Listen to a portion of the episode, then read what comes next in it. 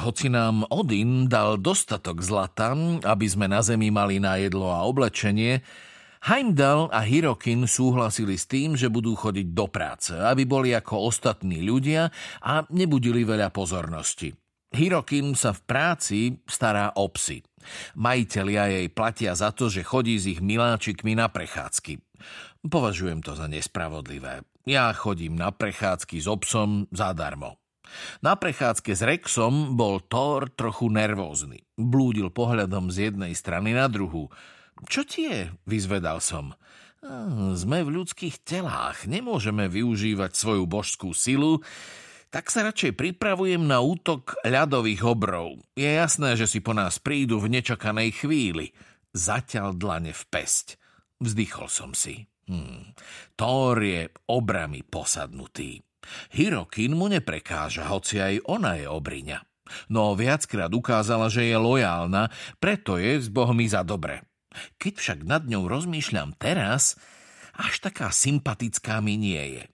Samozrejme v našom božskom ponímaní nemusia byť obrí nutne bytosti, ktoré dokážu vyvaliť strom aj s koreňmi, či zrútiť budovu. Obry nie sú ani veľmi vysokí. Pre tvoj malinký, smrteľný mozoček to je asi neskutočná predstava, ale je to tak. Napríklad Hirokin je vo svojej skutočnej podobe vyššia ako väčšina bohov, ale keď chce prejsť cez bránu paláca v Asgarde, nemusí ísť kačacím krokom. Okrem toho vedia meniť podobu, takže polovicu času ani nevyzerajú ako ľudia. Hirokin sa veľmi rada mení na labuť a pláva po jazere. O menení podoby viem svoje. Som poloobor, minimálne. Takže podobu viem meniť skvele. No bohužiaľ, nie som až taký silný ako obor. Nikto nevie, ako sa oficiálne začal boj medzi obrami a bohmi. Len Odin. Myslím, že spory súvisia s tým, že Odin zabil jedného obra a jeho telo použil na stvorenie zeme. Ale on tento scenár v živote nepripustí.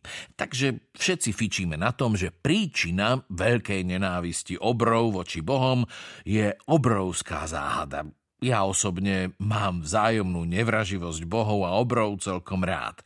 Čím viac svárov, tým je väčnosť zaujímavejšia. Thor však obrov nenávidí. Najmä ľadových, ktorí sú najsilnejší, najmocnejší a čo ani nemusím pripomínať, najmrazivejší. Nie sú úplne z ľadu, ale na tvári majú srieň a keď človeku udrú pesťou, cíti sa akoby tresol do ľadovca. Kým sme neprišli na zem, o ľadových obrov som sa veľmi nezaujímal. Mal som čo robiť, aby som stíhal škrípať zubami nad vlastným krutým osudom. Teraz, keď ich Thor spomenul, Začal som sa obávať svojej slabosti a bezbrannosti v smrteľnom tele.